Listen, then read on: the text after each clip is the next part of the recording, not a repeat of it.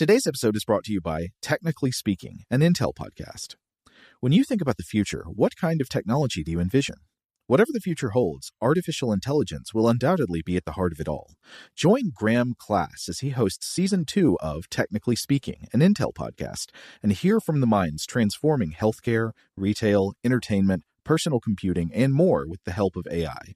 Tune in every other Tuesday and explore the latest technology that's changing our world today and creating a more accessible tomorrow.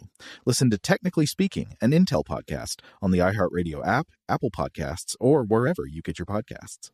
What's up? This your boy Lil Duval, and check out my podcast, Conversations with Unc, on the Black Effect Podcast Network. Each and every Tuesday, Conversations with Unc podcast feature casuals and in-depth talk about ebbs and flows of life and the pursuit of happiness. Unlike my work on stage, I tap into a more serious and sensitive side to give life advice and simply offer words of encouragement, yet remind folks to never forget to laugh. Every Tuesday, listen to Conversations with Unc, hosted by Lil Duval on the Black Effect Podcast Network, iHeartRadio app, or wherever you get your podcasts. Presented by AT&T. Connecting changes everything.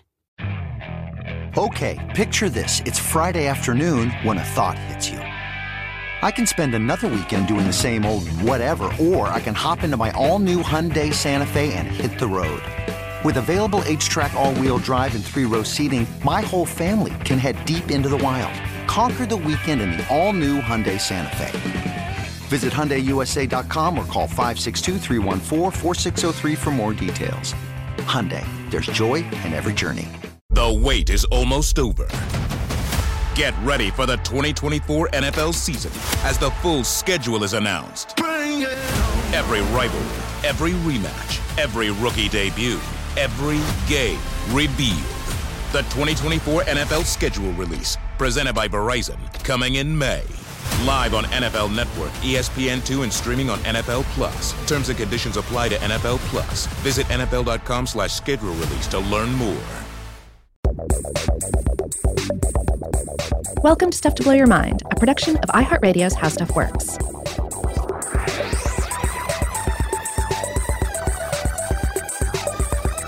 Hey, welcome to Stuff to Blow Your Mind. My name is Robert Lamb. And I'm Joe McCormick, and we're coming at you with some listener mail today. So, Robert, is all of this mail in today's episode uh, going to be in response to our five part series on psychedelics? Yes, uh, our, our five episodes, a heroic dose of stuff to blow your mind, if you will, um, on the topic of psychedelics. That was a really interesting thing to try. Now, we had never gone to a five part series on a subject before. There are certain subjects that we revisit over time in various ways. I think in the past we'd gone to like two or three parts on, mm-hmm. on some specific subjects. Maybe four? Did we go four on black holes? I don't remember. I think we went three parts okay. on black holes, but I'm not positive. But anyway, so we'd never gone that long before.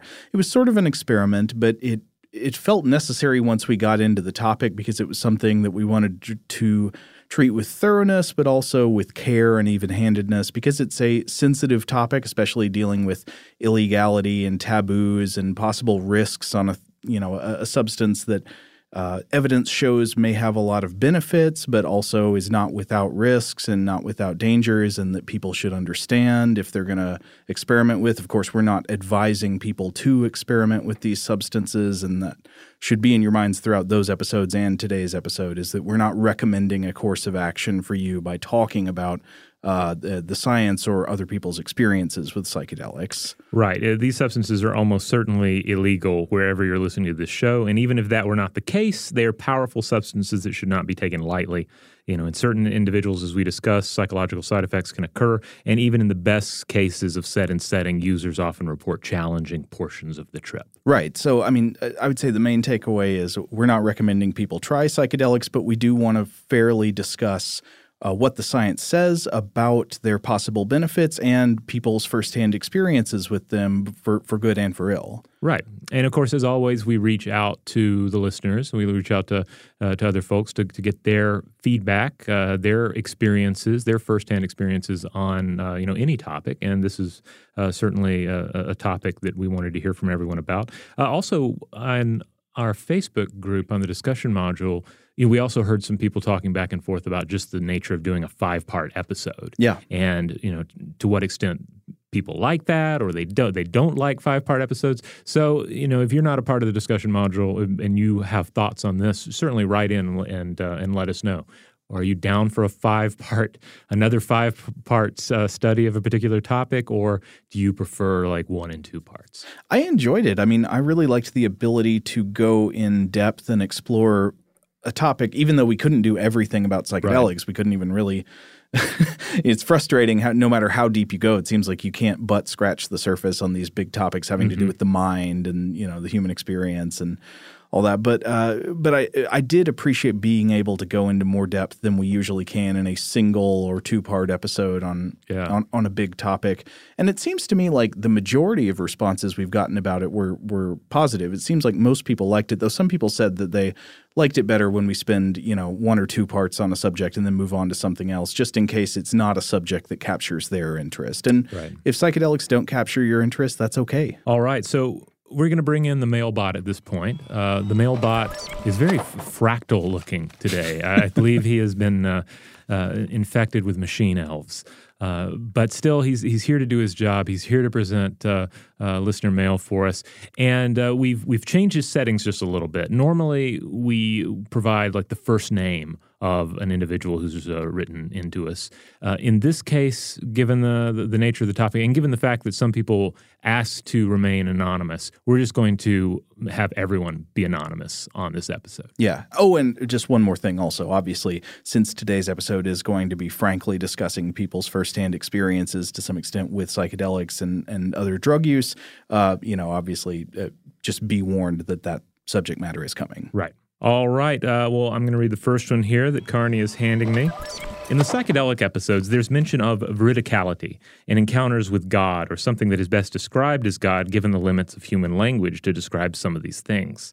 I wanted to share two experiences that I had along these lines one from my first and most powerful use of psilocybin mushrooms, and the other from a much later savasana phase of my yoga practice. In the psilocybin case, I experienced a deep, closed eye internal experience. I wouldn't describe it as ego loss because I was aware of myself, but it was almost out of body in a way.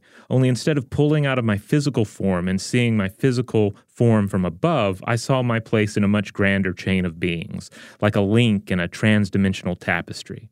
It was fractal, genetic, and felt more like deep inner space than outer space. There was a strong, warm, organic feel to it, swirling reds and orange. And in this state, I felt or was told that this reality was all that mattered, that fears and concerns of the ego were irrelevant because all that mattered was that I loved and was loved within this interconnected chain of souls. I would say it was one of the most beautiful things I've ever experienced. I didn't really know much about psychedelics at the time, but I attribute the intensity of the experience to simply having never taken psilocybin before, and I attribute the attribute the vibe in large part to excellent set and setting on that particular trip. It's been a long time though, and I feel as if I need to remember the lessons of this trip in my day to day life more than a decade later. The Savasana experience was rather different. I occasionally experienced strong visions during Savasana, and on a few occasions I feel that they resulted in what could be described as ego loss. I've also seen but never communicated with manifestations of the deceased in these cases. And then during one session, I saw something that I knew was God, despite the lack of communication between myself and the entity. It was a triangle amid the clouds, but not the clouds of this world, more like some brilliant sunset illuminated atmosphere on some distant gas giant. The triangle itself was luminescent, but of no real color that I remember. I was overcome by feelings of wonder and calm. I'm not saying this wasn't just a mental image assembled out of various visuals floating around my subconscious. It almost certainly was just that. But I think it's a good example of the sort of otherworldly experience that one can have through meditative practice, uh, even without psychedelic substances. Hmm, yeah, that's interesting. I mean, it certainly came up in our episode that there are recognized neurological parallels mm-hmm. between mm-hmm. uh, the meditative practice that that some people do and in the psychedelic experience. One of the things we talked about was brain imaging studies that at least make it seem like something that's common to both the psychedelic experience with drugs like psilocybin and the experience experience of at least master meditators is that there is some suppression of the brain regions we associate with the default mode network. Yeah. Uh, which we talked about having to do with, of course, you know, the kind of rumination that enters people's minds when they're otherwise idle. So you're just sitting there by yourself. You don't have anything to do or think about. You start thinking about yourself and your problems and your past and your future. And that's another part of it is mental time travel. And then, of course, another part is like uh, evaluations of the self and of other people. Right. Yeah. And and I feel like you know this this lines up with what we've read from various commentators and and, and people who've studied uh, traditional practices. That you know there's there's the domain of of a sort of psychedelic experience achievable through traditional non drug related uh, practices.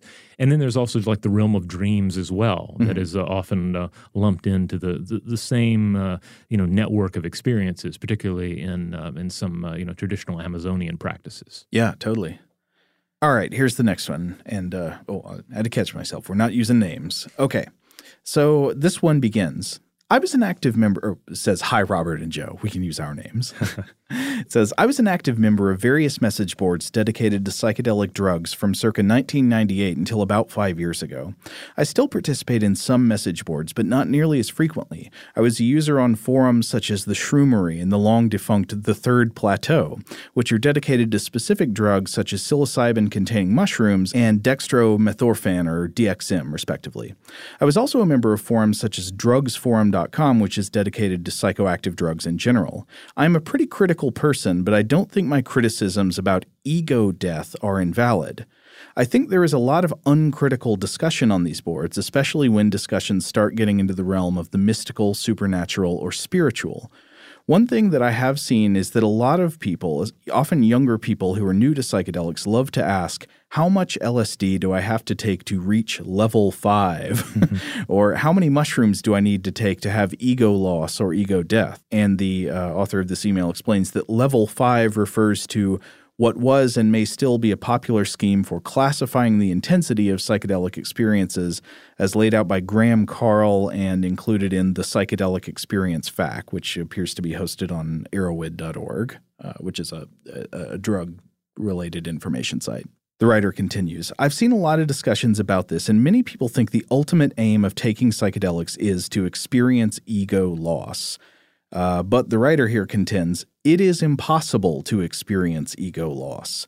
The ego is one's sense of self. That is to say, that the ego is the model of one's self which the brain constructs. Without any conception of self, it is impossible to experience anything. Experiences are not things that float around to be gathered. Experiences happen to someone or something. I experience something. Experiences aren't the same thing as raw sensory data. An experience is the result of one's brain making the best sense of all that raw sensory data in relation to the model of oneself. Without the model of oneself, it's meaningless to talk about experiencing ego death. I have never read a compelling description of ego death. I do not believe that this is simply because we don't have the words to describe what it's like to experience things without any sense of self. Basically, any trip report I've read that includes ego death says nothing except for the same cliches. I generally found the descriptions meaningless. Note that in this paragraph, any quotations are not actual quotations, they're approximations from memory. Some would be as brief as saying, and then I experience full ego death. Others repeated cliches like, I had ego death and experienced raw sensory data, or then I had ego death and it was pure experience with no ego. A few times I shared my hypothesis about the impossibility of actually experiencing ego death. If your ego dies, then you do not experience anything because you do not exist. Or at least, there is no model of you to experience anything. So, if you or the model of you which your brain presents are absent, then what is experiencing ego loss? Don't misunderstand. I do know that psychedelics can radically change change one's sense of self to the point where ego loss is almost the right word.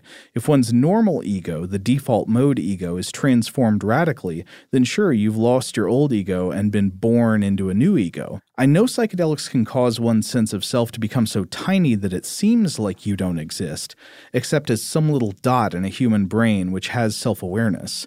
Alternately, the subject object distinctions can be so fuzzy that it seems one has merged with the universe. It can seem that one is just purely aware, it's just pure awareness with no sense of self. However, even if your ego has gotten to this point where it seems you either don't exist because the ego is an illusion, or you're so tiny as to be meaningless, or you see yourself as being one with everything around you, there is no experiencing pure awareness without a sense of self. I submit to you that simply being aware must imply self awareness, even if that self seems to be purely an observer. Uh, there still must be a sense of self in order to experience anything. Maybe I'm being nitpicky because ego death isn't exactly inaccurate, but I don't believe that experiencing without any ego, without any sense of self whatsoever, is possible.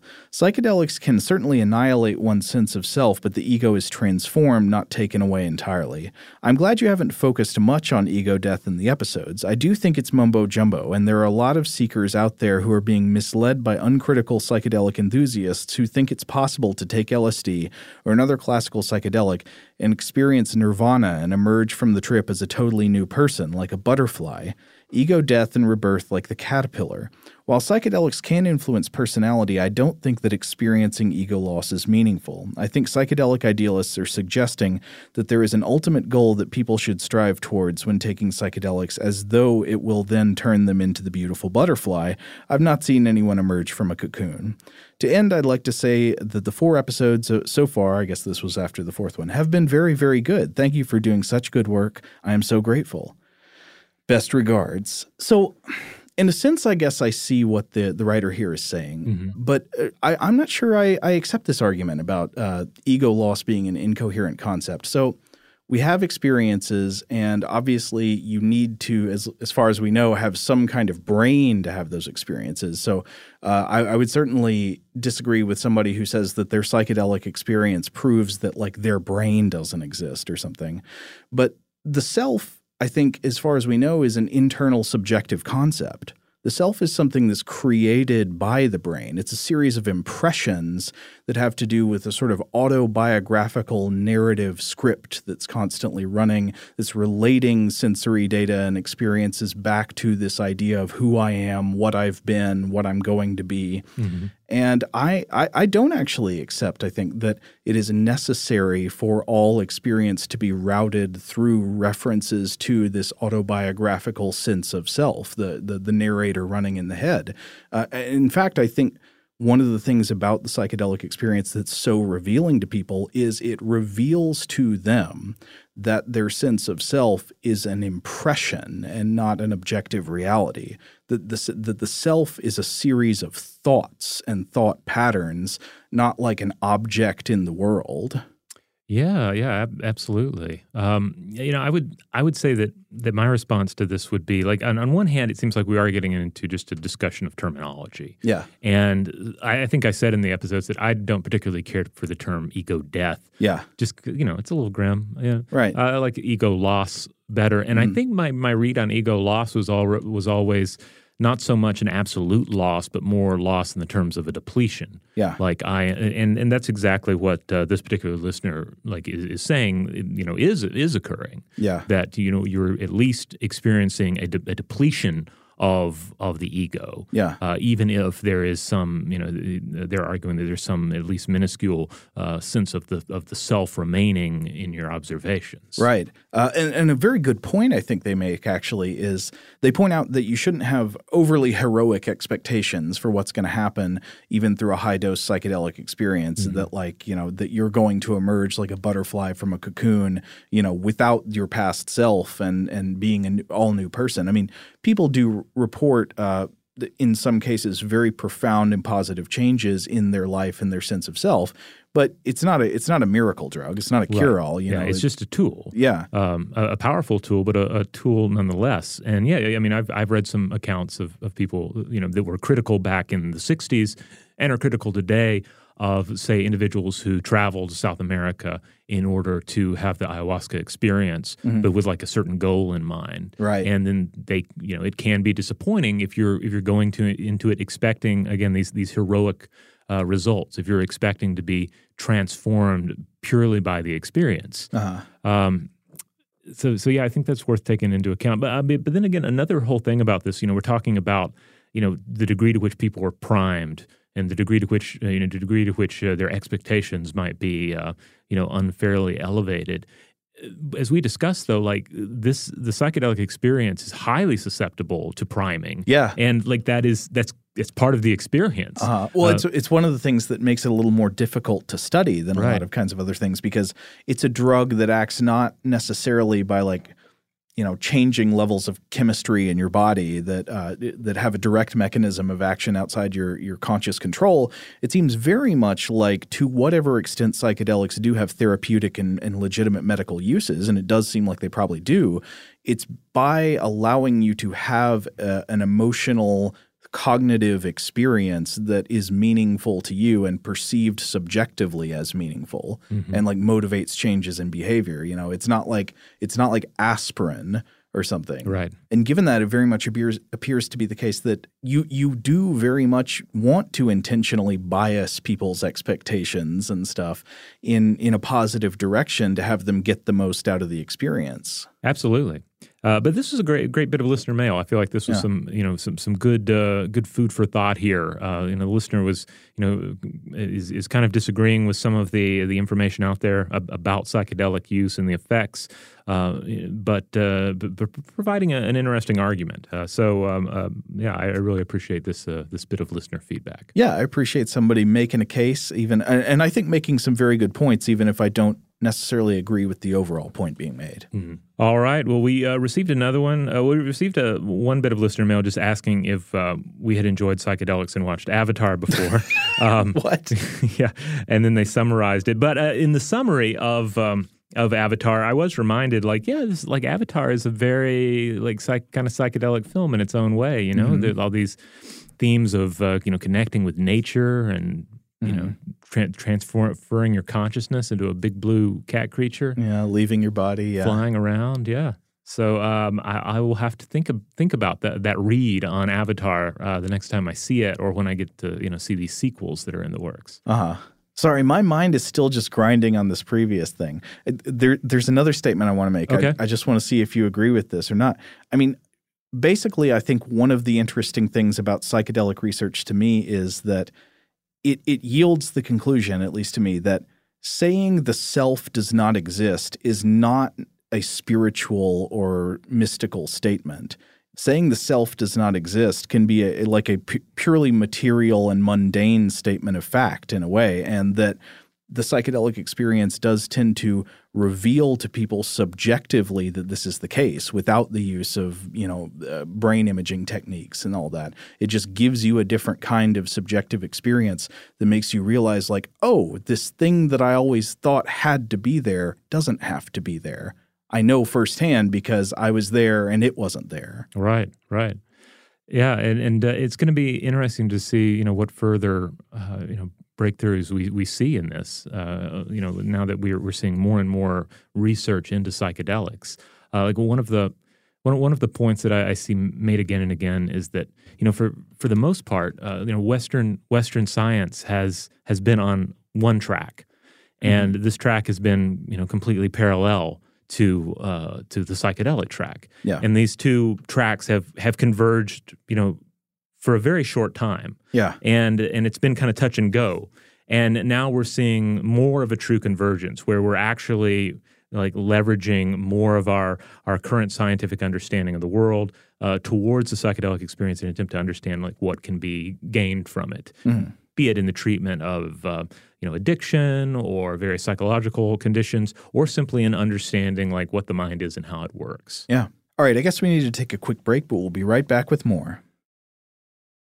Shout out to Astepro for sponsoring this episode and providing us with free samples. Rob, as the uh, the local host with allergies here, they sent you some of their nasal spray to treat your allergies. What was your experience like? Yeah, that's right. I always wrestle with the pollen a bit when it rolls in during the spring, so they sent me the little uh, nasal spray. I tried out the product, and yeah, it sure did help me get on top of my symptoms for the day.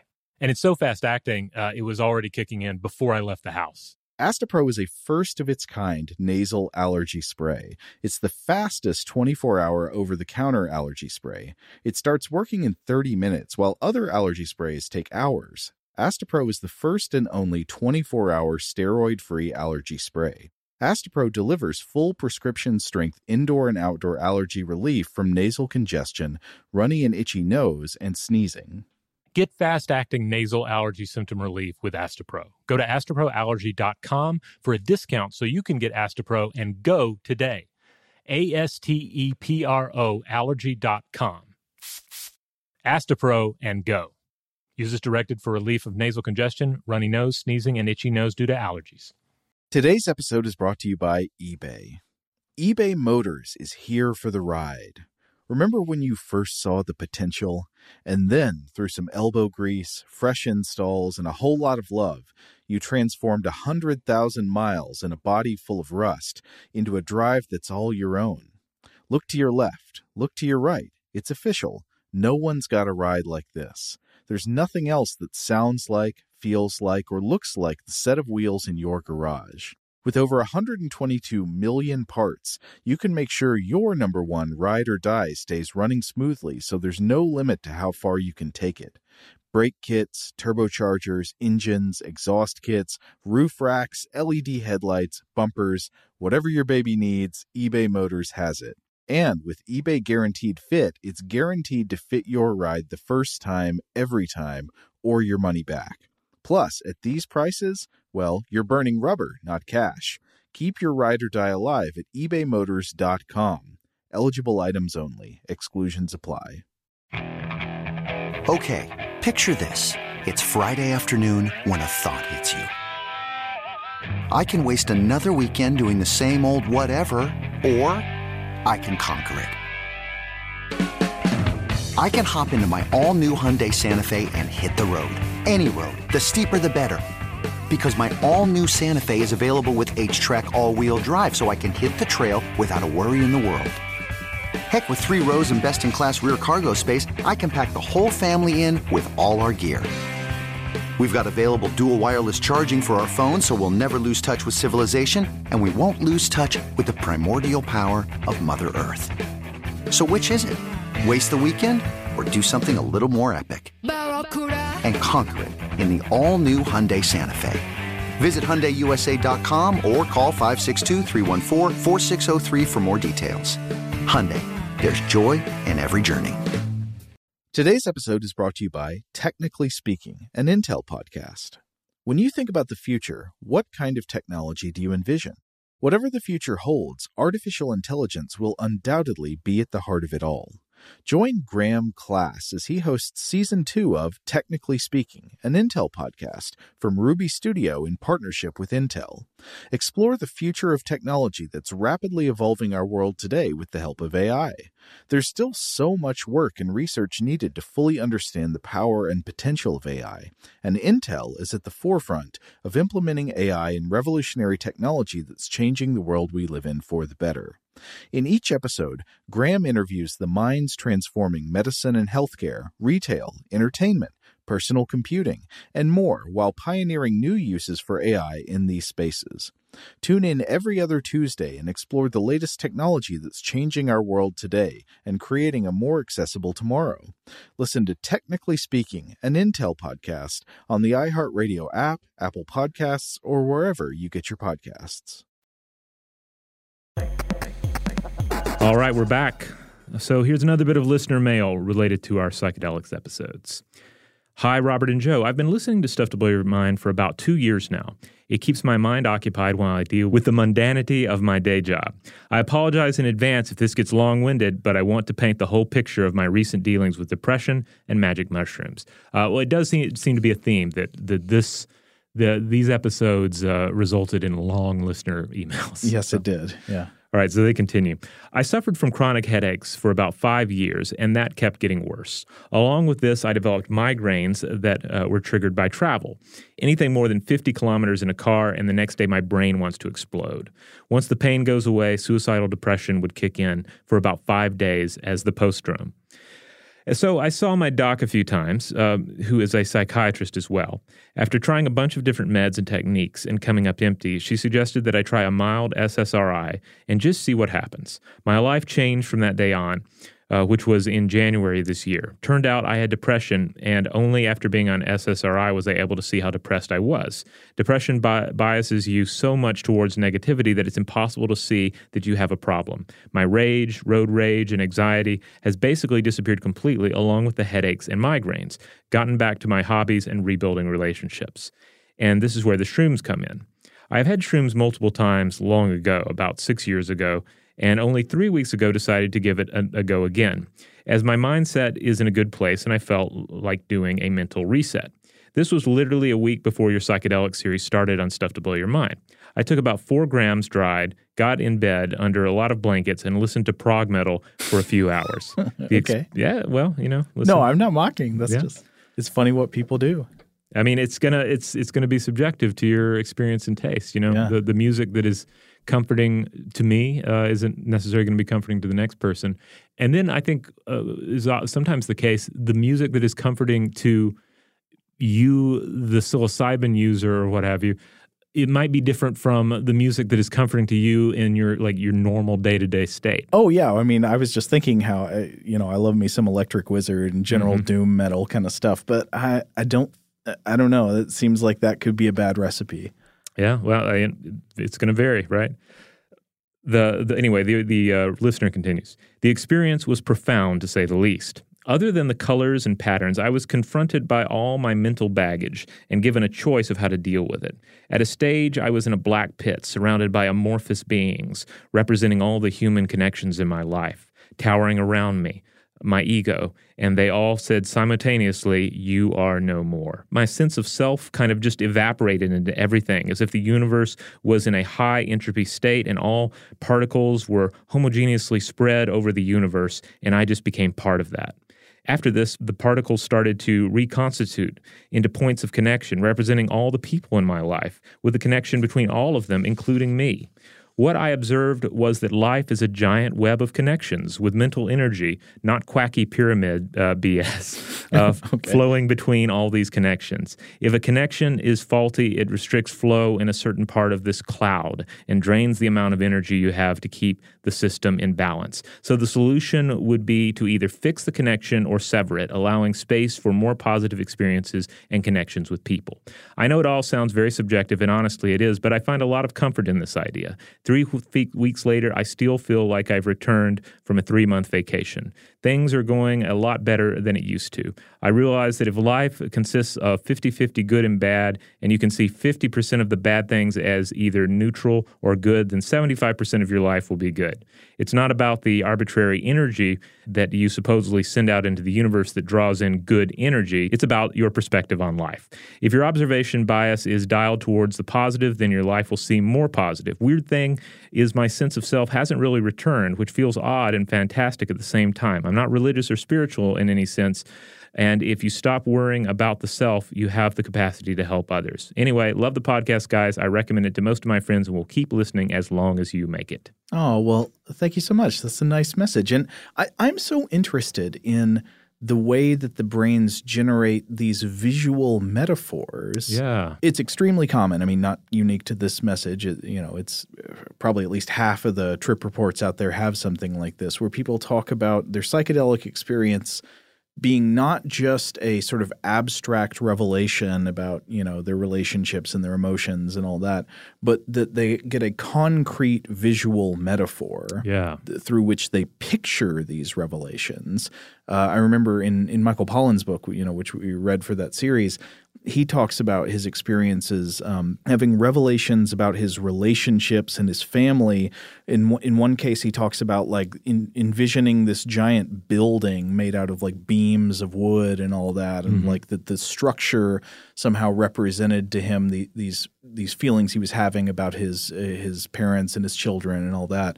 Uh, and another one was like uh, feeling this way about the images of oak trees in a meadow. Yeah. Why is it that the brain doesn't just say like, "Oh, I should focus more on having positive relationships with my parents" or something like that? Why is it that like it gives you a picture that shows that to you? Yeah, I mean, because because in a way we're getting into some sort of like a non-linguistic communication, right? Or yeah, uh, or what what would be the the description like a, a translinguistic uh, object uh-huh. uh, in your mind? Um, Terence McKenna, you know, talks a, about a, a, lot of things like this in mm-hmm. his his writings. Uh, uh, though I mean, in a lot of those writings, it's going beyond merely perceiving like a complex metaphor, but interacting with the complex metaphor, and yeah. then sort of, you know, of course, dissecting that metaphor later on and, right. and well, drawing conclusions from it. It totally goes beyond. Yeah, if you're you're thinking like, okay, I'm not just perceiving in my imagination imagery that reveals something to me, but actually, like, I'm thinking that there is a, some physical other thing out there that I'm just perceiving as I would perceive objects in my environment, mm-hmm. which to some extent McKenna actually thought he did experience, right? Like Yeah, he, though I've been kind of I've been looking around at, at people's different takes on on that. Uh, like basically the question: To what extent did did McKenna believe in some of these reads that he discussed on uh, you know psychedelic visions? Mm-hmm. And uh, you know some argue that well you know it's it's not so much that he necessarily believed in all of these things, but was encouraging people to you know consider alternate reads on reality and also just sort of like pulling the thread of a particular idea and just you know keep pulling it to see how much of it you can get what happens if you follow the rabbit hole of this particular notion and uh-huh. where does it lead you and i think i do see that and i'm currently reading a collection of his um, like interviews and writings uh, titled the archaic revival mm-hmm. and and you do see that like it, it's you can't take all the ideas in the book and line them up and like construct necessarily like the Terence Terence McKenna mythos, right? You know, because it's because it's like he's exploring one idea here and he's talking about another one here. Uh-huh. Well, I guess that comes back to the the interesting quality of veridicality or uh, or the the noetic quality, mm-hmm. right? That there's this feeling that so many people get about their psychedelic experiences that it wasn't just an interesting experience, but that it revealed something objectively true. Yeah. Uh, which is such a strange and interesting quality. And one way you could look at it is that maybe what it does is it kind of. It, not that it makes people believe that a hallucination they had on a high dose of psilocybin was a literal physical object that's out there that they encountered, but it more sort of like increases your willingness to suspend disbelief when entertaining metaphors and stuff. Does, yeah. does that make sense? Yeah. It's like allows you to get into the story of a movie more without stepping out and thinking this is just a movie. It just sort of like opens you up to going with an idea for longer than you normally would without without getting embarrassed about it or thinking like okay that's that's silly. Yeah yeah or getting drawn back into the the egoic mind and and thinking about this you know pulling out the old toys you know yeah. the, the, the the toys of, of the past and the toys of the the future to worry about and being able to to focus on this. You know what is often in, in, so many of these cases it's it's some sort of metaphor that is that is bound up in empathy. Yeah. And uh, and uh, you know it's it's it's not the necessarily the kind of of you know ultimately like positive uh, uh, imagery that one is going to dwell on because what we to, we tend to dwell on we tend to dwell on things things from the past that were were great and we wish we had again, or things from the past that hurt us. And then likewise gazing into the future and fantasizing about the things that could hurt us or make us happy. Yeah. Uh, and then you know, it's and so often it the the metaphor in play in in our first. Uh, uh, message that we read in in this one and also in uh, the example from Michael Pollan's book, it's based kind of in the present. It's like, what do I have now that is important and of value? Yeah, and and so many. It also just seems funny that so many of these revelations and metaphors that people have uh, during their experiences are about love. Yeah, it's always about love. It's like statements that people might normally find kind of embarrassingly trite or banal take on a new profundity. Yeah, you don't see a lot of accounts where people are like, "Yeah, I had a psychedelic experience and I realized I need to kick people more." No, why am I not kicking people more? I mean, I'm not ruling out that possibility. that could happen with some people, yeah. but you don't hear that kind of thing much. Yeah, right. more often you hear stuff like I realized that love is everything. Mm-hmm. And, you know, you not having the experience might hear somebody say that and say, okay. Yeah. you yeah. know, you, I could have told you, you know, there's, you, oh, you want to hear some more Beatles lyrics or yeah, something? Yeah, but, it is. It's the stuff of lyrics. It's the stuff of, uh, of, of, bumper stickers. But, but, but, the, the but it's of, actually felt is the thing. It's yes. like truly felt uh, as if for the first time sometimes. Yes, totally. Okay, looks like uh, we're going to move on to the next one. Uh, this one starts Hey guys, I just wanted to let you know that I really enjoyed your series on psychedelics and wanted to share my experiences. Each spring and fall, I and a few other guys go up to my friend's cottage to open or close it for the season. For the last few years, we've taken this opportunity to take magic mushrooms. His cottage is located on a fairly small island, which makes it a great place to go for a wander without a risk of getting lost. But we always make sure to stick together, even if one of us is lost in the shapes of the clouds and someone else is pondering the moss on a rock. We've always had good experiences, and for the following weeks and months, the world seems like a brighter place.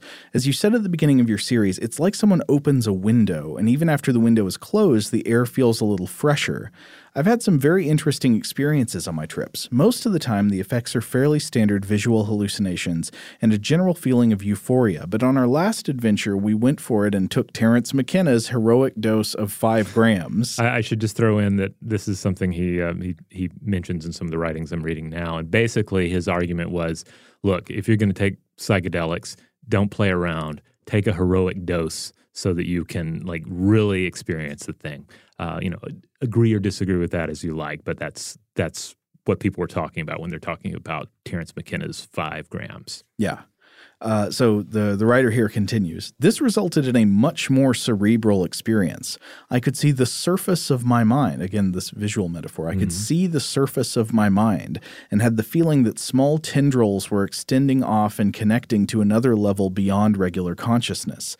In that time, I felt like I had a perfect understanding of so many things the origins of art, the meaning of family, the intricacies of society, and even some religious thoughts from a non religious person. Unfortunately, my descent to reality was much harder than it had been on lighter doses, and the fresh feeling didn't stick with me. I'm looking forward to our closing this fall, and I hope I can strike a balance in the dose and get the best of both worlds. I also wanted to thank you for your approach to the conversation. My wife and I grew up the same way you did, with the dangers of drugs being pushed on us at every turn, so she has a bit of apprehension when it comes to things like this. We listened to a few of the episodes together, and I think it opened her mind a little to the idea that mushrooms can be beneficial. Maybe one day she'll be ready and we can go explore together.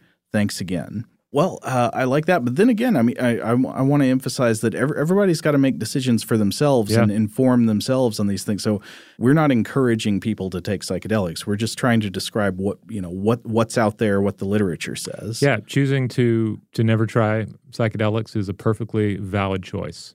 Uh, yeah, we, we don't advocate you know pressuring anybody or or uh, dosing Richard Nixon with them. Right. All right, here's another one. Uh, this uh, listener writes Hi, Joe. Hi, Robert. I'm an occasional listener of your podcast, choosing the topics that interest me most and saving the others for when I have more time. Because unlike other podcasts that I can listen to while doing other stuff, yours requires my complete attention in a good way. Your recent psychedelic series, though, had me drop everything right at the second each episode was available. Your research and personal insights were eye opening to a subject that I hadn't really considered before. Your reports of several studies where people described communicating with the gods had me thinking about the three big monotheistic religions Christianity, Judaism, Islam. Uh, they all forbid the use of mind altering substances to various degrees. The key probably being that one should always be in control of one action, one's actions and not be able uh, to, to excuse one's shortcomings with being under the influence of drugs. But I'm wondering if this could also be interpreted as the religious leaders having had a real experience of talking to God while on psychedelics and subsequently trying to prevent others from experiencing the same thing. The motive could be oppression and lust for power. But then Jesus and later uh, Muhammad were like, nah, I don't care about that, about what Abraham and Moses said. I want to have as much fun as that goat over there that ate some weird looking mushroom. And God talking to them too. Another thought I had while listening was Michael Pollan, huh? Like the cookbook guy. Weird case of two people with the same name. But did he then, write a cookbook? Well, he, you know, well, maybe he, he, did stuff about food. He's done a lot about food, and his uh-huh. I think previous book was about like you know um, you know he talked about a, a lot about uh, like culinary traditions and whatnot. Oh, okay. Our our uh, our our producer Maya just uh, chimed in and pointed out that he did a cooked series on Netflix. Okay. And listen, I actually watched uh, this series. It's it's excellent. Yeah. Anyway, our listener continues. But then I decided to look up the book you reference uh, so much, and it's the exact same guy. My second favorite cookbook author ever, second only to Samin Nosrat, who uh, literally refers to him, to him as one of her biggest mentors, inspirations, and supporters. His Netflix series and book Cooked oh, okay. uh, first sparked my interest into the more sciency uh, side of cooking, why fermentation is so important, how nutrition works, and why some modern foods make us sick. Spoiler, it's most likely neither lactose nor gluten. He dives into different cultures and cuisines with genuine curiosity and respect, not elevating himself and his personal knowledge above the more traditional ways of cooking. What I'm basically trying to say is he would be a phenomenal guest on uh, to your show, whether you want to talk about food, psychedelics, or general cultural developments. If you've actually made it this far, thank you for reading through my whole rant about things you probably already know, and thank you for making such a phenomenal podcast. Have a great week.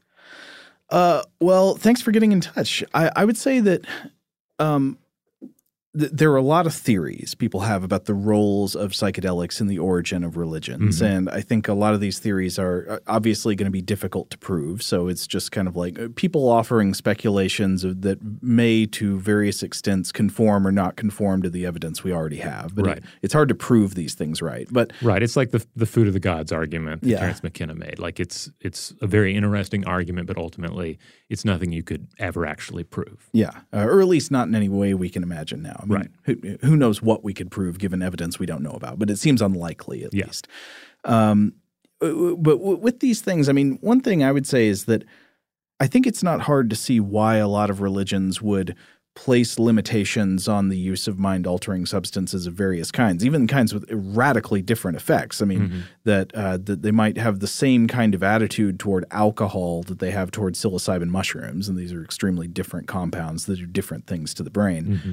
Um, but but yeah, I think there's a, there's like a complex interplay of different pressures going on there. I think one is just sort of like a, a, social orderliness pressure. The idea that you sort of mentioned in the email that like drugs can induce changes in behavior, drugs can lower people's inhibitions, and uh, and you just generally don't want people having excuses for bad behavior that are chemical in nature. Yeah. Um, but another thing I think I mentioned in the episodes, and I still pretty firmly believe, is that there is definitely a threat from specifically psychedelics uh, there's a threat to organized religions that have a set number of like doctrines and dogmas because psychedelics very often tend to cause people to believe they have had new revelations. Right. You know, like God has talked to me now, and now I in fact see that here are the new things we should believe.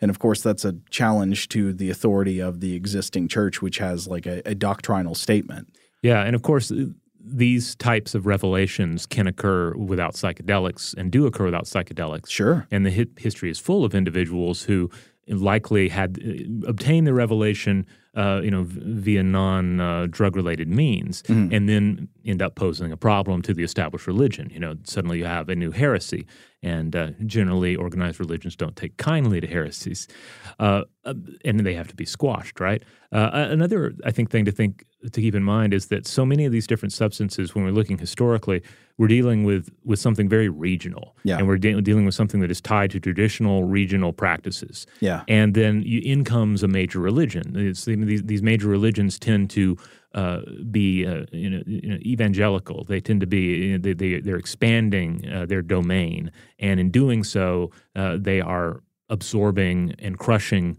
traditional practices. Yeah. And, and part of that is is crushing whatever kind of uh, you know medicinal practices they have in place. Yeah, and uh, and of course we don't mean that necessarily as an indictment of people who believe in these religions, but mm-hmm. all kind of like uh, Christianity, Islam, Buddhism, even they yeah. all at various points were expansionist religions that were sort of obliterating local, regional religious practices that people had before them. Yeah, yeah. I mean, it's just the it, it's just the nature of of these of ideas, and yeah. you can look at it in two ways. You can look at it as like okay, here's the big, you know, dominant uh, religion coming in and just destroying everything in its path, and think of it like a like a mold taking over something. But you can also look at it if you, if you want to, you can say, well, here are just some really good ideas that someone had about how to live your life. And so, of course, they're going to expand. Of course, they're going to be adopted by people who uh, can benefit from them.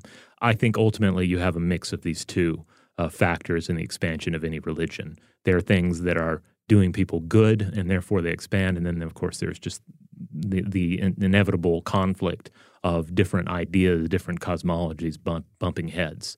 Like something's there's going to be a certain amount of uh, of synthesis that takes place, but something's going to also be left, uh, you know, on the cutting room floor, and something is going to more or less win. Yeah, Now, more directly to exactly what the writer here says, uh, I, I don't necessarily assume or think that there's any good evidence to assume that the founders of you know more recent revelatory religions were themselves taking psychedelics. Uh, I, I don't necessarily see any uh, evidence of that, especially because we know that some people spontaneously have these types of mystical experiences right. without the use of psychedelics, and also because uh, a, a, lot of times the uh, the prohibitions that you're talking about against uh, mind altering substances are not spoken directly by the people who have these revelations themselves. I mean, Jesus never said anywhere that is recorded that one should not take psychedelic substances. That's mm-hmm. just not to be found in the Bible. All right. Well, on that note, we're going to take one more break. When we come back, more listener mail. Today's episode is brought to you by eBay. eBay Motors is here for the ride. Remember when you first saw the potential? And then, through some elbow grease, fresh installs, and a whole lot of love, you transformed a 100,000 miles and a body full of rust into a drive that's all your own. Look to your left, look to your right. It's official. No one's got a ride like this. There's nothing else that sounds like, feels like, or looks like the set of wheels in your garage. With over 122 million parts, you can make sure your number one ride or die stays running smoothly so there's no limit to how far you can take it. Brake kits, turbochargers, engines, exhaust kits, roof racks, LED headlights, bumpers, whatever your baby needs, eBay Motors has it. And with eBay Guaranteed Fit, it's guaranteed to fit your ride the first time, every time, or your money back.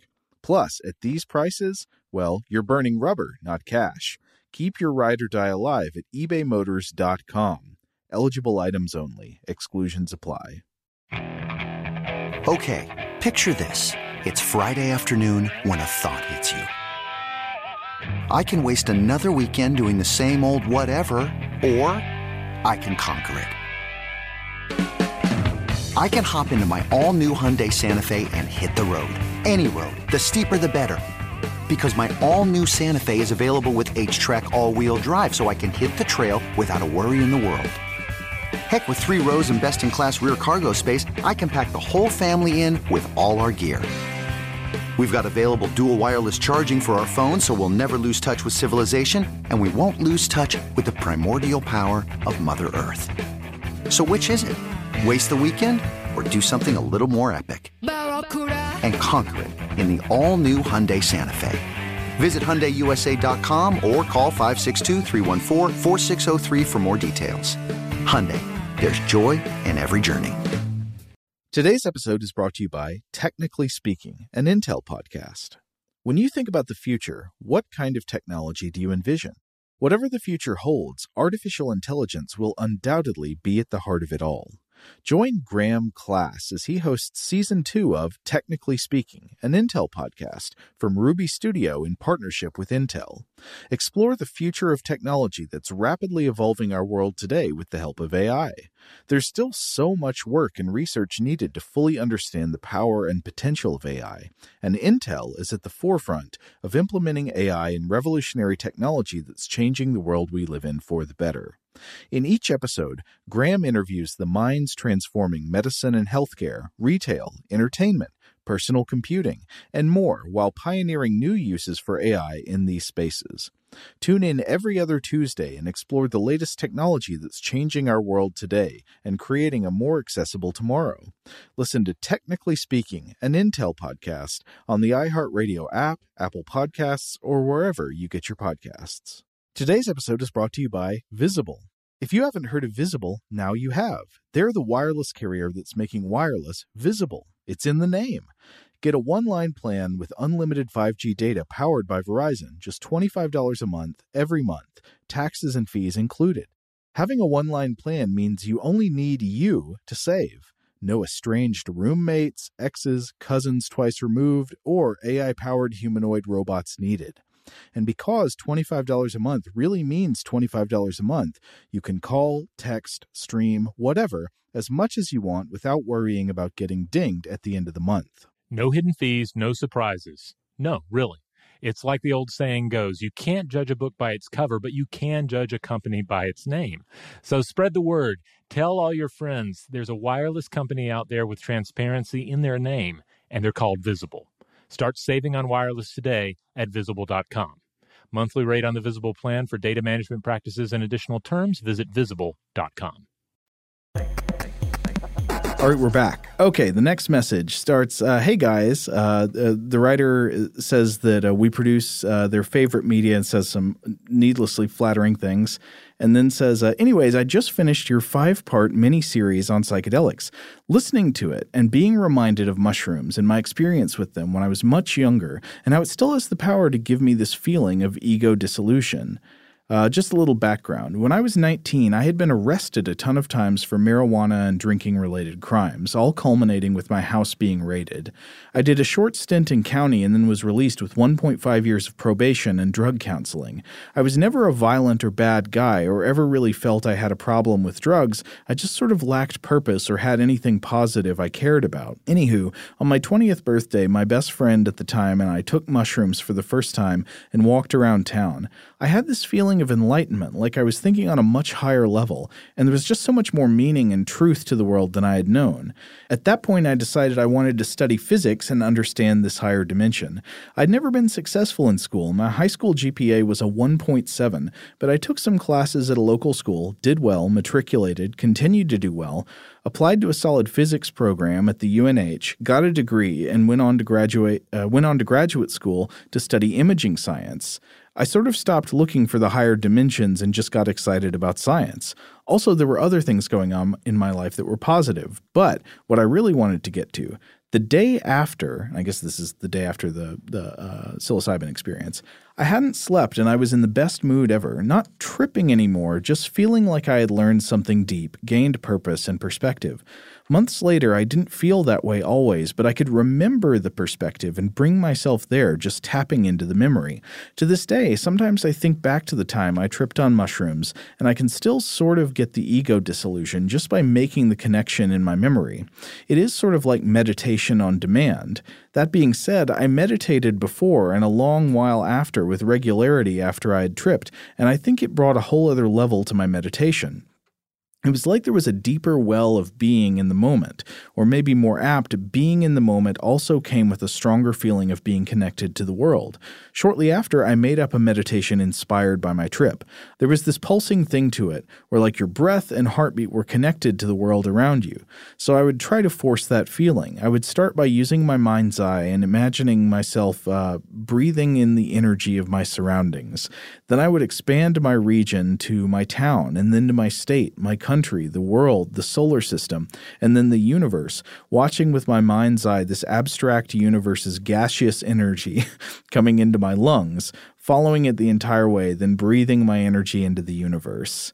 And then the uh, writer goes on to say a few more things, but I think we'll cap it there. But I, I like this idea of the uh, the expanding consciousness exercise through meditation because the, it's something that I, I, don't know if there's a version exactly like this that I've come across before, but there's certainly uh, the idea of expanding forms of consciousness in the compassion meditation tradition. You know, yes. where, where you uh, you're like you meditate on well wishes and compassion for yourself and for people close to you and you gradually through the exercise like expand that circle of people who you include in your the, the, circle of people who you wish well for. And this just gets bigger and bigger until you wish well for all of humanity. And it's like a way of forcing yourself to experience compassion for people you would not normally feel compassion for Right. Yeah, I think that's some, sometimes overlooked as as being a, you know a, one of the positive sides about prayer traditions in like Western Christian traditions. Mm-hmm. You know, is that you know, sometimes there's criticism leveled at like, oh, well, if you're if you're praying for somebody, you're not really helping them.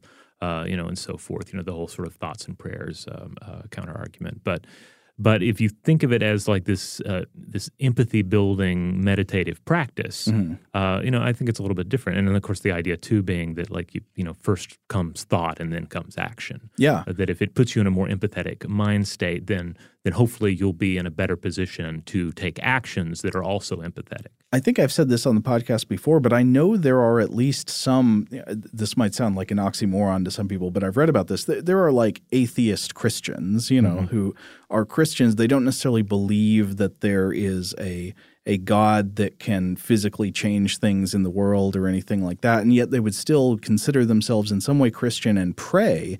And that the prayer uh, is sometimes thought of as a kind of internal psychological drama where you are conditioning yourself to have you know well wishes and compassion for the people who you pray for kind of like the the compassion meditation tradition in buddhism yeah yeah i mean it, exactly like if you're if you're doing a uh, you know, even like a blessing before a dinner. Like you're stopping mm-hmm. for a second to appreciate, you know, the, the, fact that you do have food on the table, and maybe thinking about, uh, you know, other people that need help and certain causes and whatnot. Uh, like similar exercises, and this is one that we do in, in my house, is to have like a family meeting, mm-hmm. and there are certain like questions that we all answer, like what was the best part of your day, what was the worst part, what are you thankful for, what are you looking forward to, mm-hmm. that sort of thing. Uh, Animal of the day is also in there. Animal of the day. Oh yeah. yeah. Oh, that's a good. That's a good tradition. It's frequently a squirrel for me, but um, yeah, yeah. I mean, it, like like you say, it's it's ultimately kind of this empathetic uh, meditative practice. All right, next I want to read a, a sectional one. Like, like I say, a lot of these were long uh, uh-huh. because they're often describing, you know, rather you know complex uh, emotional or perceptive experiences. Uh, so I'm just going to read a portion of this one uh, where this individual is talking about uh, uh, the, the, how um, how uh, psychedelic usage impacted their life. Quote, it definitely changed my perspective on things. At the time, I was really lonely, anxious to have a girlfriend, yet not social enough to get out there and, and meet and mingle with new people. After the trip, I relaxed a great deal. I realized it didn't matter so much. At once, I became more comfortable with my solitude and more open to trying new things and meeting new people. I realized there was so much more to do, and I was not doing everything I could uh, be doing to make my memories richer. But that was uh, just the beginning of my changes. The last time I tripped was about a year and a half ago. I had one more insightful experience. I was over at my brother's apartment, but instead of discussing anything with him, I opted to lay down in silence for the duration of the trip. I tried to focus inward, but had a very difficult time because of the pain I was feeling in my body. At first, I was frustrated because I felt like I was just being distracted by this pain.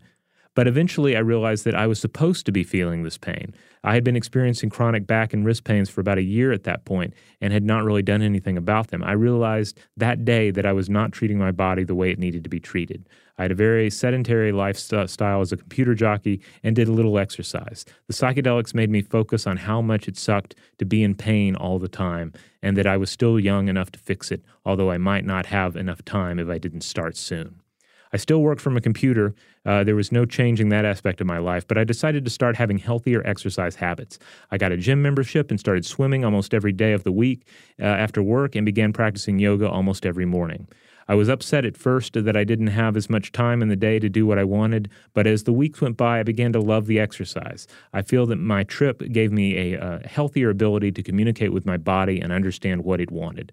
I had been depriving it for so long, and it was so happy that I was giving it the movement it needed so badly. Uh, yeah, and the writer here uh, has has some other great things to say. This was also a long email, but uh, thank you for getting in touch. It's it's great to hear I mean, yet again, this is something we've we've seen at least anecdotally over and over again in these reports is the ability uh, of these substances to give people an experience that leads to change in habits, which is such a precious thing to come by. Actually, like being able to change your routines. We we, we in fact, I think so often we're really just oblivious to how governed by routine we are. Oh yeah. How how subject to, to habits and repetitive actions. I mean, it's one of the things that uh, it can be almost kind of debilitating to think about life this way, but it is sometimes worth realizing that every time you do something, you're not just doing that thing, but you're making it more likely that you'll do that thing again in the future. Right. Every time you say it, every time you think it, every time you do it,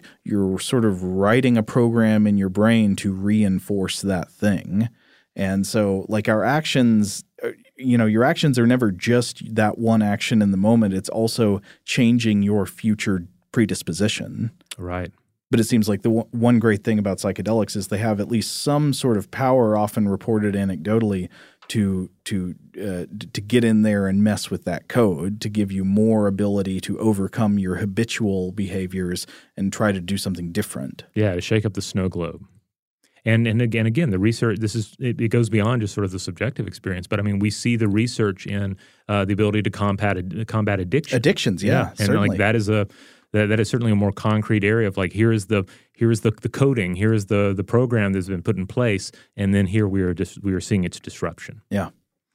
All right, uh, so we have just a few more. These are some short ones to close it out. Um, I'm going to read this one. Uh, listener writes and it says, I've been enjoying the five part series on psychedelics. Great examination given to this topic. I particularly enjoy the discussion of the other at the end of the first installment. The foray into Gnostic belief was quite apt. I experienced a similar feeling during a few psychedelic experiences, and this detail lended more uh, to a feeling I used to think was unique. However, my whole Gnostic experience happened after reading way too much H.P. Lovecraft in my freshman year of college. And that produced a monolithic cyclopean fear that I cannot describe which is fitting. That's very okay. Uh, nevertheless, I think that the other produced by psychedelics, the disassociation from reality and the fallibility of perception, is a real benefit from these substances. I look forward to future research on psychedelics, especially the use of microdoses. Some of the best transcendent moments of my teens and early adulthood were aided by consumption of small amounts of psychedelics in the company of close friends. Taking some mushrooms and hiking up a small mountain can really offer you some perspective. I would like to see a time when responsible and private use of psychedelics is more accepted.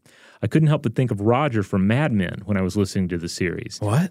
Oh yeah, yeah. This happened uh, later on. He ends up taking. Oh, um, okay. I never finished Mad Men. I think oh. I just watched the first season or something. Oh, it's I, I enjoyed yeah. the whole uh, the whole journey, but yeah, Roger ends up uh, taking. I want to say uh, he ends up going to, over to uh, an individual's house, and I can't remember what historic figure that may or may not supposed to be. Like, oh, uh, but anyway, he he goes and he's introduced to uh, mm-hmm. to LSD. Uh, anyway, the list the writer continues. His love of LSD and his habitual use in late in later seasons paints an image of how even successful people in business could enjoy that kind of cleansing feeling that psychedelics evoke. Great show. I love listening to this podcast on my way to work. Oh, well, thanks for sharing with us. Wait a minute. What is this about the cyclopean fear? That uh, uh, well, I, I I take that to uh, to mean that yeah that there were the the psychedelic experience was initially um, influenced by reading too much H.P. Lovecraft, uh, which that is sounds like a not a great a bad story pairing, uh, you know. But uh, well, it's funny. H.P. Lovecraft also gets to the ineffable, much like the mystical experience has this quality of ineffability. One of the most common things or at least in my, you know, I'm not as deeply read on H.P. Lovecraft, I think, as you or as a lot of other people are, but I recognize in that and in some other horror writers of the period this very common thing about just like not being able to describe the feeling of horror one experienced. Yeah, yeah, yeah. That's just a common trope of of Lovecraft's writing, but then yeah, other writers uh, working at the time and and writers who've come and you know in, in the tradition to follow.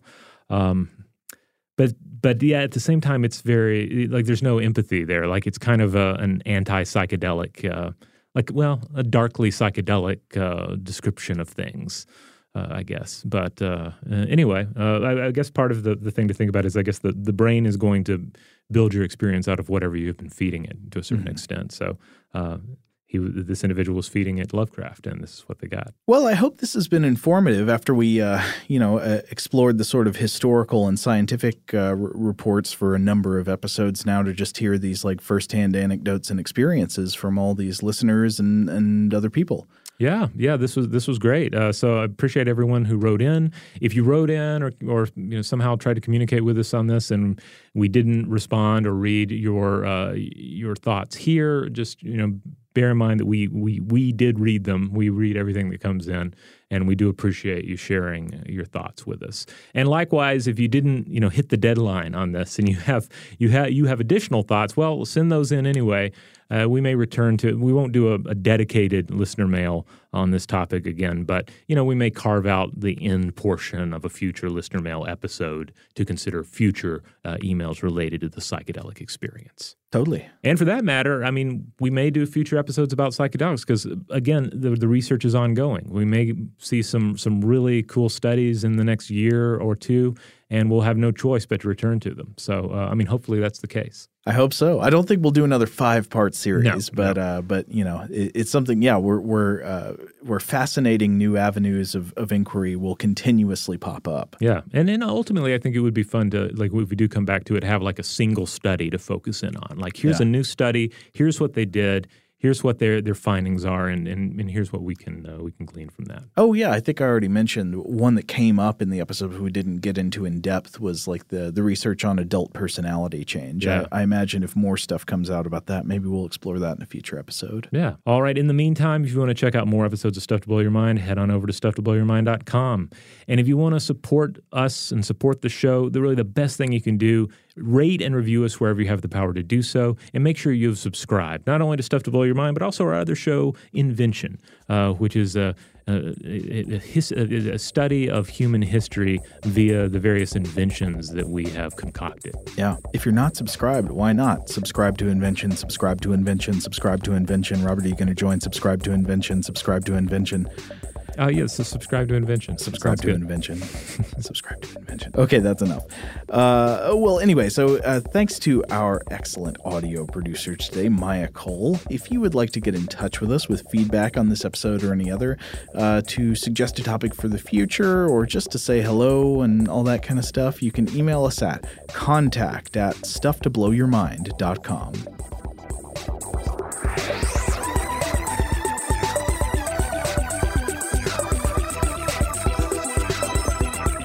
Stuff to Blow Your Mind is a production of iHeartRadio's How Stuff Works. For more podcasts from iHeartRadio, visit the iHeartRadio app, Apple Podcasts, or wherever you listen to your favorite shows.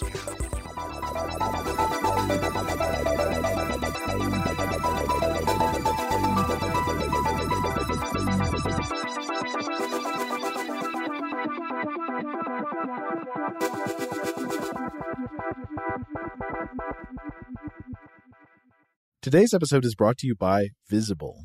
The future of wireless is here, and it's transparent. Switch to Visible, the wireless company that makes wireless visible.